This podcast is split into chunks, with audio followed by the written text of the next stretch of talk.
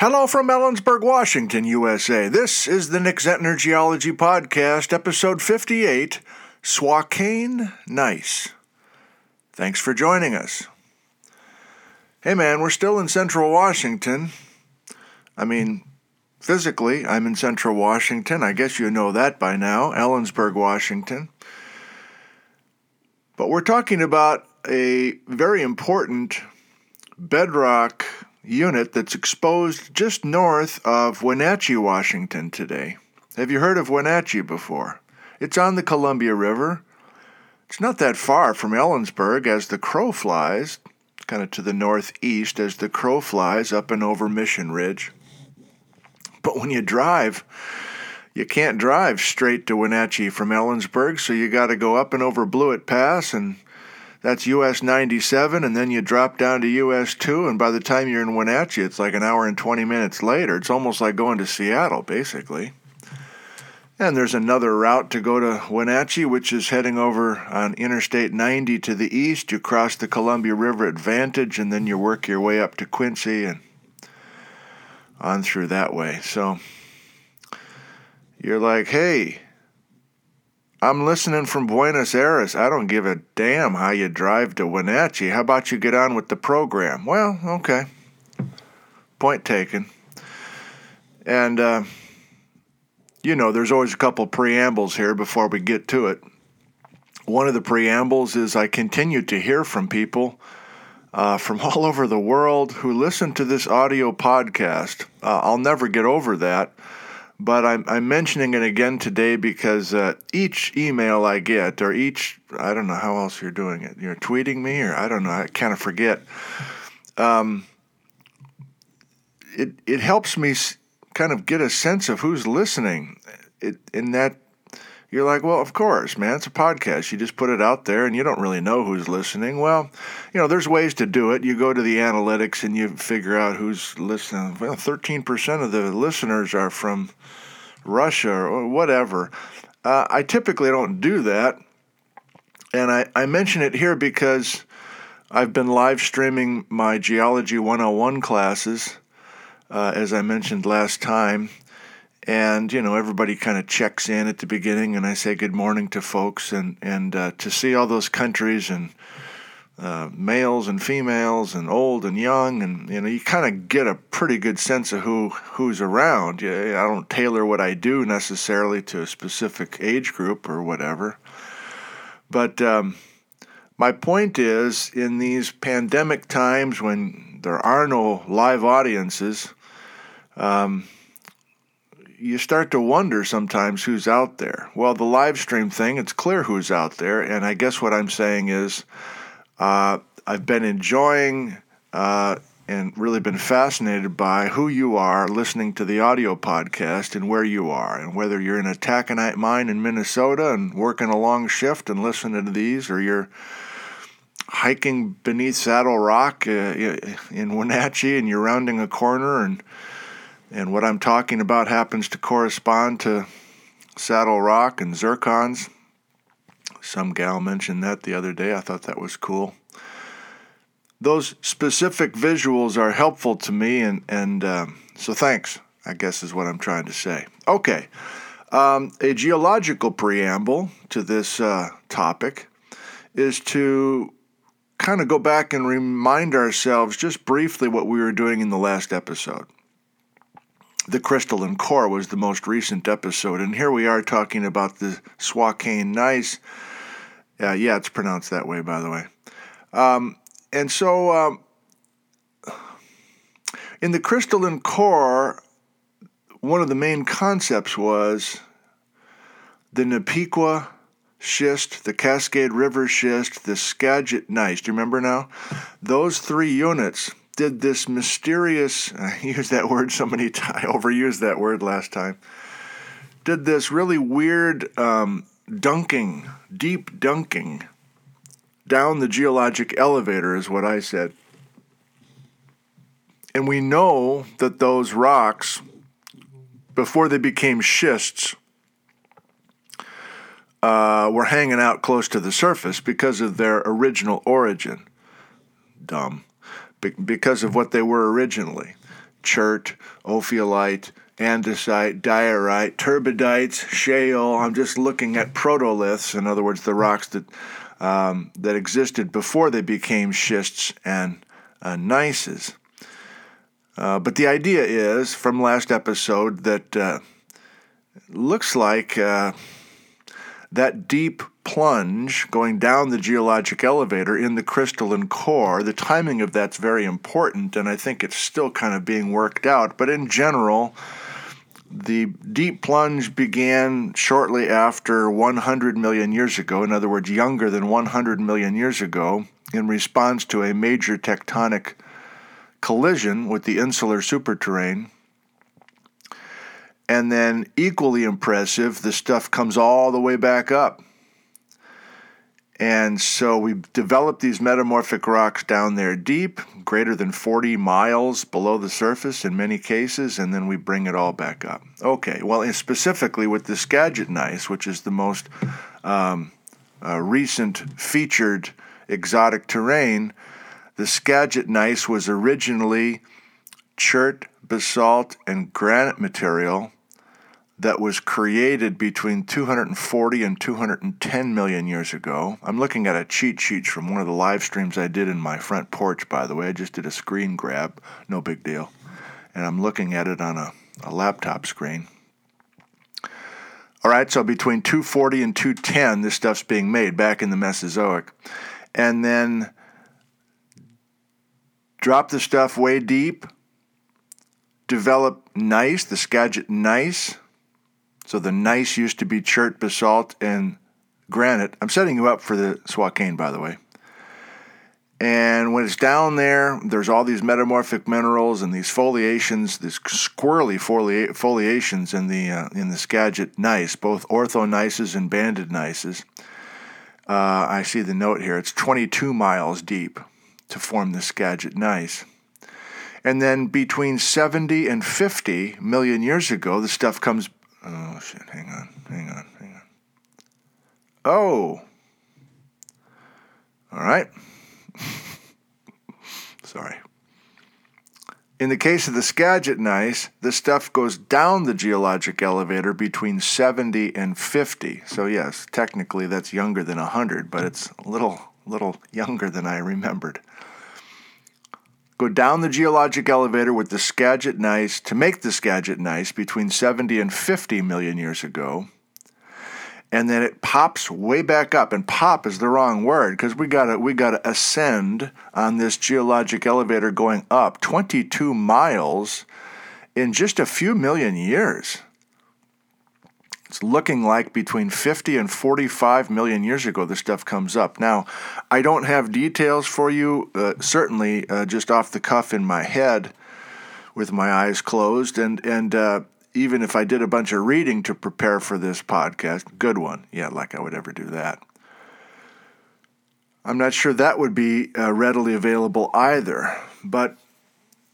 As I learn more about the North Cascades and the crystalline core, which is a certainty in the next few years as I work with this new research team, I'll have more specific evidence, I think, for these dates. I know I will. The going down between 70 and 50 and the going up between 50 and 45. Okay, well, before I lose my train of thought, which is likely, if we leave the crystalline core...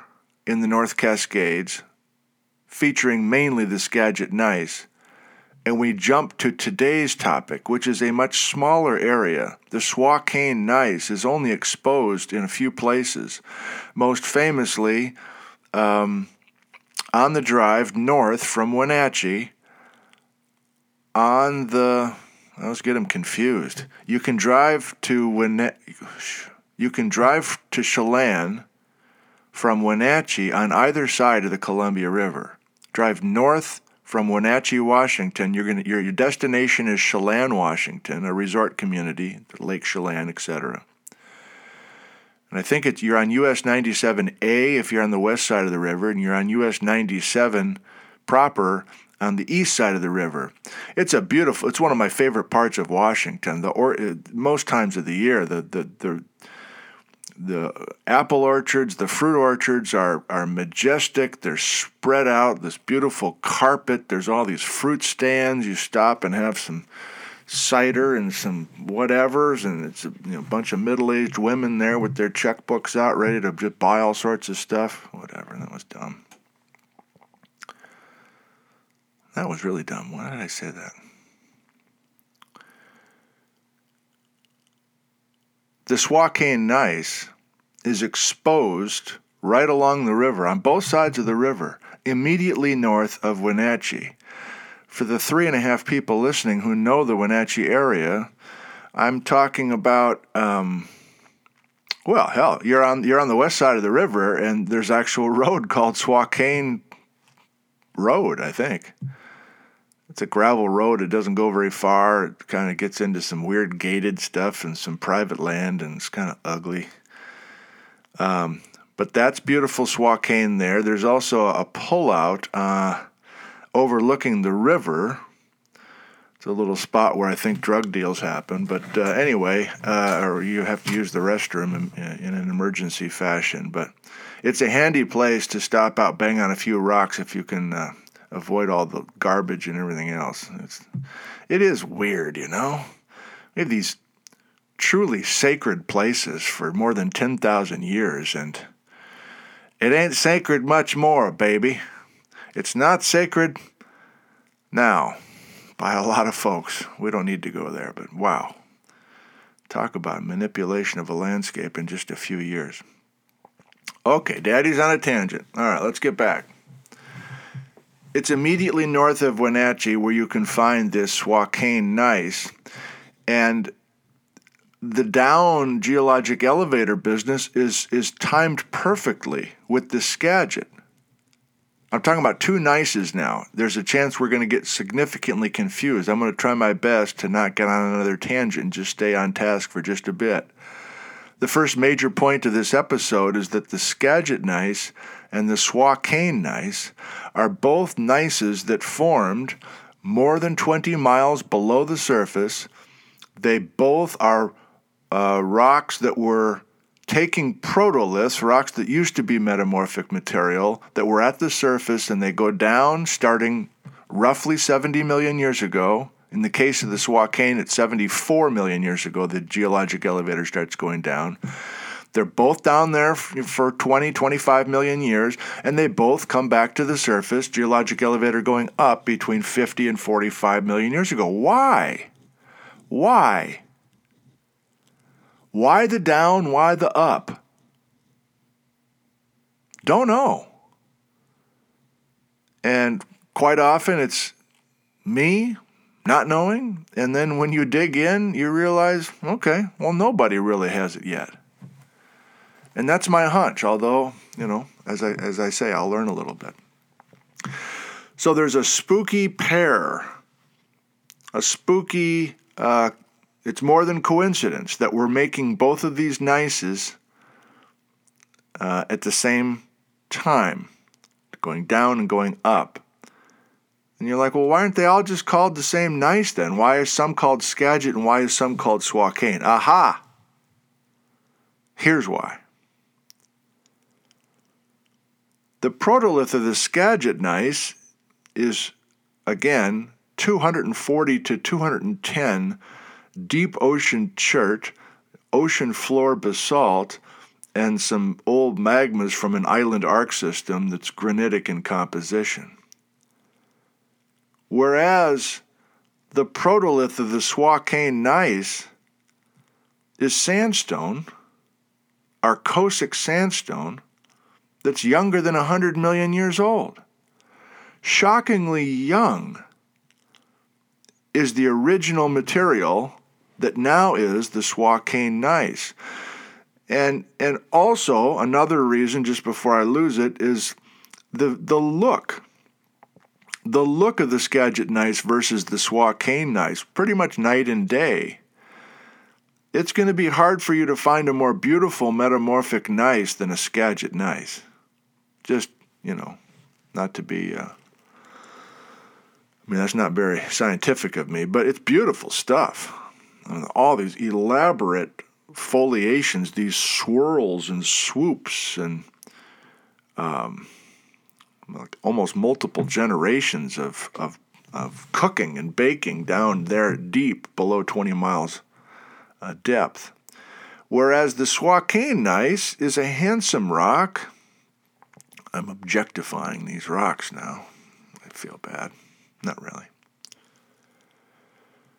But there's hardly any foliation at all. Let me try to describe to you what the Swakane Gneiss looks like. It's kind of disappointing as far as the beauty of a metamorphic rock, and yet I'm breaking out a whole separate unit to, episode to talk about the Swakane Gneiss because of its significance, which is where we're heading next. When you have a hand sample of the Swakane, and I knew I was going to be doing some live streams in the late fall about these crystalline core units, and so I went over to interview for the YouTube channel Ralph Haugerud in Wenatchee, and it was a super hot day, one of those hot, smoky days in August. And before I got done with the interview with Ralph, that was a good interview. I enjoyed that. That's on my YouTube channel if you want to hear from a guy who's done a lot of work in the North Cascades. But I went up to that little pullout north of Wenatchee near Swakane Road. I think it's called, anyway. And just took a hammer with me and just broke off a bunch of pieces and brought them back. And I showed the hand sample of the Swakane Gneiss a fair amount in the live stream series in my front porch, whatever that was, late November, early December maybe. And so here's what it looks like. It looks like a granite, weirdly. In other words, it's kind of a salt and pepper look rock. And the black minerals are almost all biotite mica, which many of you know, biotite mica is a black, kind of flaky, flexible, shiny mineral. And if you find books of biotite mica, these huge blocks, or they call them books because these incredible flakes of biotite, if the mineral grows really large, forms these biotite books, and you can find them up in the mountains. I've never stumbled into a place that has that, but sometimes the biotite books are enormous. They're truly like large textbooks or bigger than that. But my point here is that if you look at a common granite, you'll find the black minerals oftentimes are these little individual flakes, very small now, smaller than my fingernail, these little biotite specks. But it's a granite if those biotite minerals are randomly arranged. But in the case of the Swakane Gneiss, those biotites are beautifully arranged in little planes, little sheets. I don't want to say layers because that indicates sedimentary rocks, but it's banded. It's kind of like a faint striping, or like almost like a zebra striping, and I'm talking about what it looks like inside the guts of a Swakane Gneiss. It's not these swoopy, swirly things, even though the Swakane Gneiss was also down at great depths for a significant amount of time. You'll see, if you Google Swakane Gneiss, you might want to Google Swakane biotite gneiss. It's oftentimes called a biotite gneiss, meaning that black mineral content is pronounced, and so much biotite in the Swakane Gneiss that it shows up in the name, Swakane biotite gneiss. The lighter colored minerals, so if it's a zebra kind of a thing, we got black and white minerals in there that are organized into these foliations. Pretty straightforward foliations again. I guess it's quartz and some feldspar. I can't really remember. Well, it must be a lot of feldspar because the protolith, remember, of the Swakane Gneiss was arcosic sandstone. Now, a little bit on sandstones. Who cares, really? Well, you know, this is a geology podcast, is it not? And we haven't gotten to the good stuff yet. All I'm doing is describing the nuts and bolts of the Swakane Gneiss before I really lay the heavy stuff on you. It's coming. Hang on now. And our Cossack sandstone is a dirty sandstone, meaning that it's impure, meaning that it's not all the same kind of sand grouped together. Now, we're going back to between 93 and 81 million years ago when that original sandstone was being deposited. And that's the juicy part of the story. So we're almost there to the juice today. The protolith of the Swakane biotite gneiss was an Arcosic sandstone deposited between 93 and 81 million years ago. Arcosic sandstone means it's a mixture of sand, quartz sand, feldspar sand, I guess biotite sand if you want to think of it that way. But it's not deep ocean. It's not Mesozoic deep ocean. That's a departure for us. So many of these exotic terrains to this point with these little audio episodes have a deep ocean story. That's not the case here. We're too young, 93 to 81 million years ago. It's a terrestrial story. This is sand that was deposited in North America someplace. And then it goes down this geologic elevator just like that deep ocean stuff went down the geologic elevator. And hence, not sure that's the right word, that's why the Skagit Gneiss looks so different from the Swakane Gneiss. Okay, well, let's get to the more important and juicy part of the Swakane biotite gneiss story. Are you ready? Huh? What's that? Okay, you are. Good. There's a few grains of sand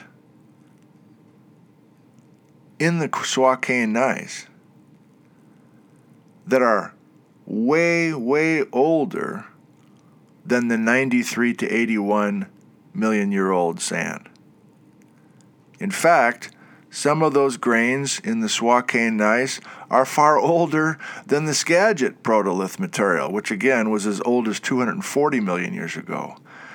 In fact, there's some grains in the Swakane biotite gneiss that are older than 600 million years old, Precambrian.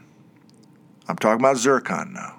We've talked about zircon off and on, durable minerals the size of a grain of kosher salt, and they're just sprinkled in there, just like little grains of salt, just a little sprinkle of salt. A sprinkle of zircon, Precambrian zircon. And that's where we slow down and we go, okay, well, why?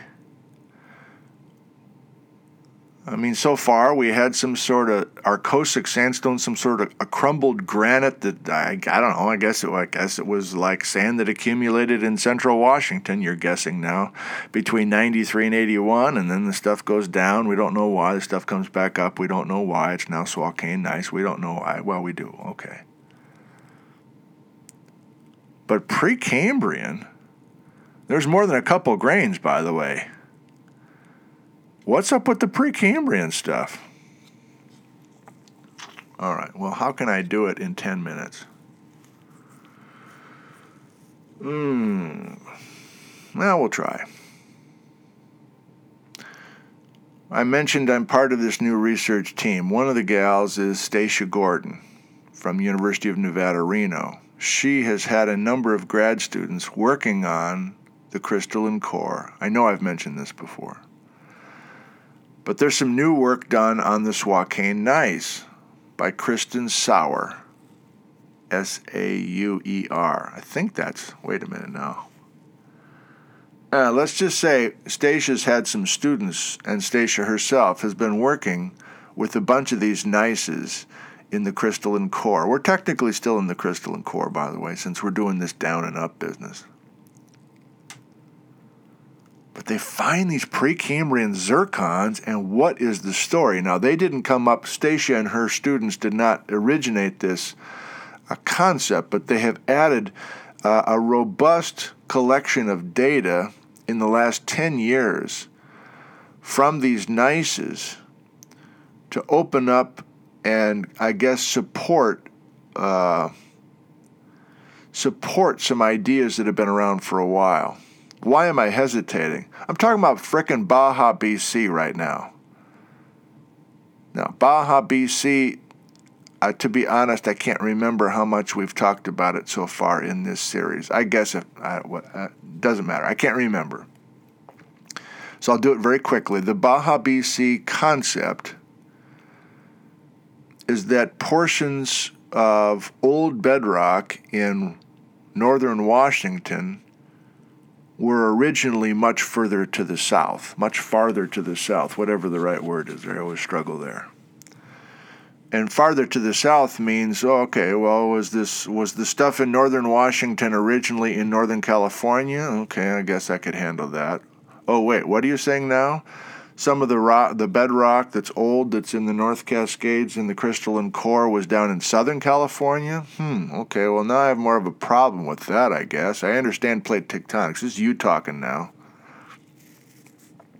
Oh, well, this just came in on the line? What's this coming into my ear right now? Huh? Some of the stuff in northern Washington used to be in Mexico? Baja? Mexico? And a bunch of that stuff's now up in British Columbia. That's the BC part, Baja BC, taking stuff in Baja, Mexico, and sending it north more than 1,500 miles. And so now it's in British Columbia, but some of it's in northern Washington. So the Swakane Biotite Gneiss is a significant player in this Baja BC debate that remains unresolved, that still has significant opposition.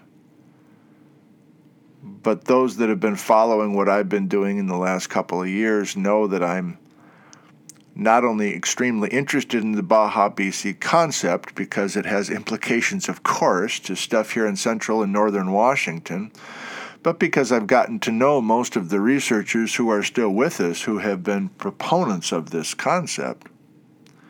Daryl Cowan, Merle Beck, less so Ralph Haugerud. And so I'm invested, and I try to be open and honest, and I try not to, I just try to report to what I learn and share my excitement. And so we'll finish this episode with the detail in the Swakane. Here's the punchline. Here's the cut. Here's the, just say it. Down in the Mojave Desert of Southern California, not far from Los Angeles, California, there are some schists. Now that's unsatisfying. It'd be nice if they were, good one. It'd be convenient for us if there were actual shit. Oh, boy. I'm going to try to say right now, without stumbling any more, that there's a geologic match with the bedrock due north of Wenatchee, Washington, and the bedrock in selected places east of Los Angeles. The rocks match. They match more so in geochemistry and Precambrian zircons and all sorts of other geochemical signatures, almost like going in and getting your blood checked, and they give you a whole long list of stuff that's in your blood. That's how much I know about biology, by the way. There's stuff in my blood. What's in my blood, dog? What's in my blood? What's in my blood? Tell me what's in my blood. Oh, HDLs? Okay, that's a problem. LDLs? Yeah, problem. Okay. So there's this geochemical reporting by Stacia Gordon and others, and there's a very convincing case that the Swakane Gneiss of central Washington and the Pelona schist, the Rand schist, the Orocopia schist, same stuff. Now, what I was trying to say a couple minutes ago is that it would be very nice for us. I just said it again.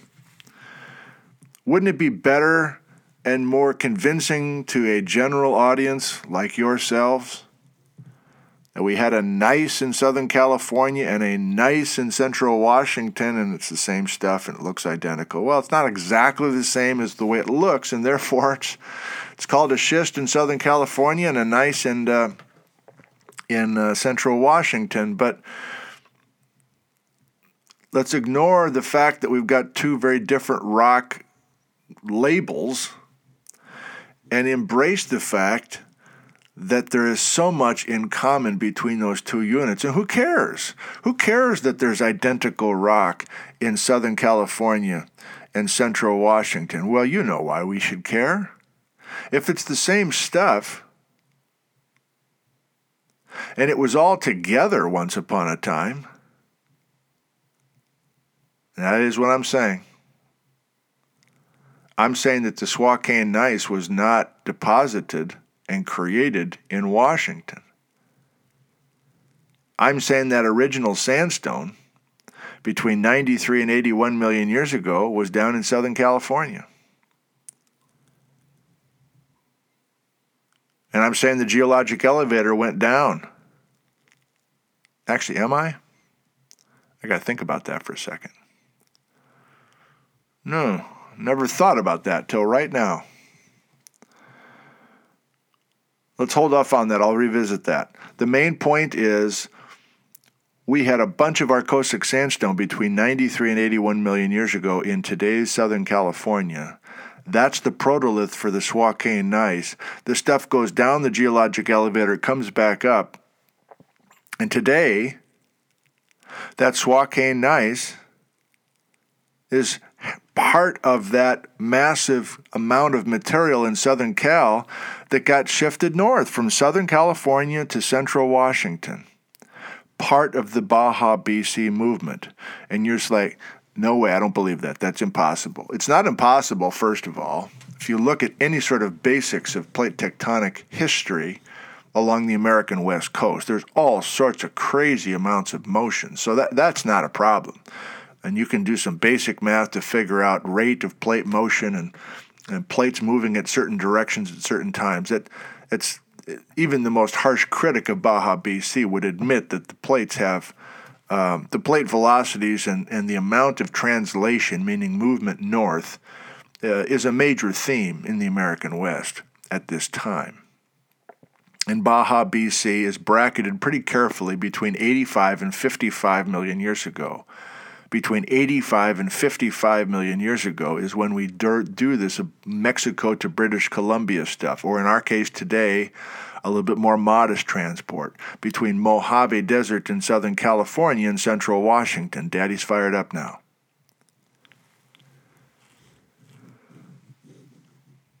But the Precambrian kosher salt grains that are mixed in are a significant part, some would say a smoking gun, for the Baja BC concept.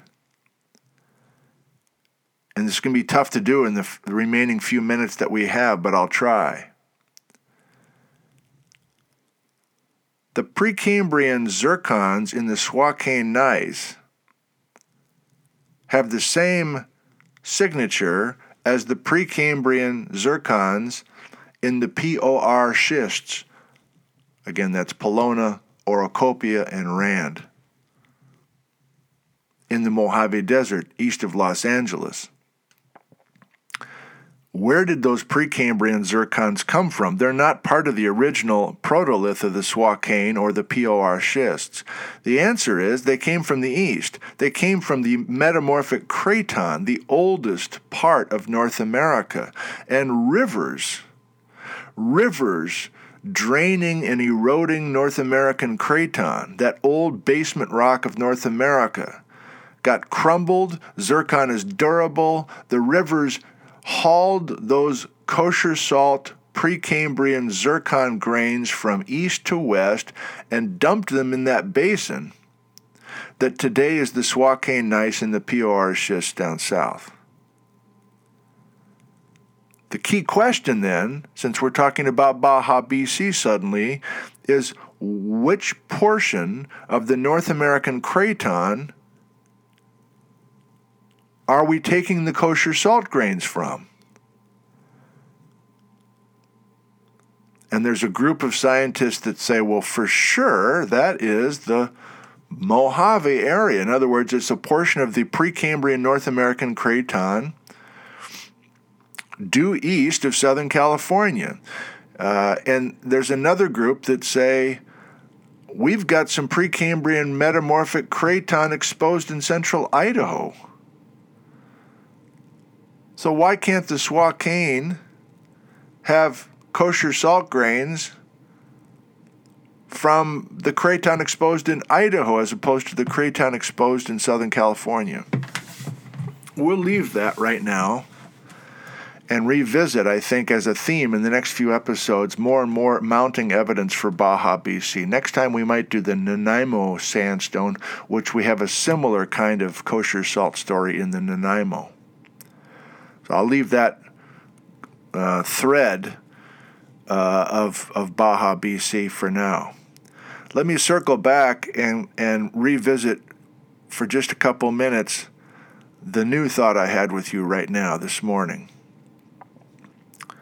The timing of the geologic elevator going down, again, I'm looking at my cheat sheet, 74, the Arcosic sandstone got finished depositing 81 million years ago, and by 74 million years ago, according to Stacia's group now, with all that detailed work that her group does, the Swakane Gneiss went down the geologic elevator and was down there between 74 and 50. My new thought is, are we moving the Swakane north while it's at the bottom, while the elevator is down? I never thought about that till right now.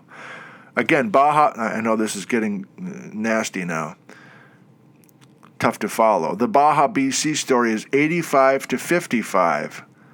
Presumably we're in that window, 85 to 55 million years ago, the Swakane's coming north if you're a Baja BC person like I am. I guess we got the we have to. We have to have that Arcosic sandstone down deeper than 20 miles. And while the elevator is down, we're moving the stuff north because it's not coming back up to the surface until 50. And the Swakane's here at Wenatchee, 50. Between 50 and 45 million years ago. Wow, interesting. Well, we all learned something today. And you're like, this sounds pretty half-baked, man. I'll admit it's half-baked. It's a work in progress for me personally. But the fact that just north of Wenatchee, you can go to some of those subdivisions north of Wenatchee. What is it?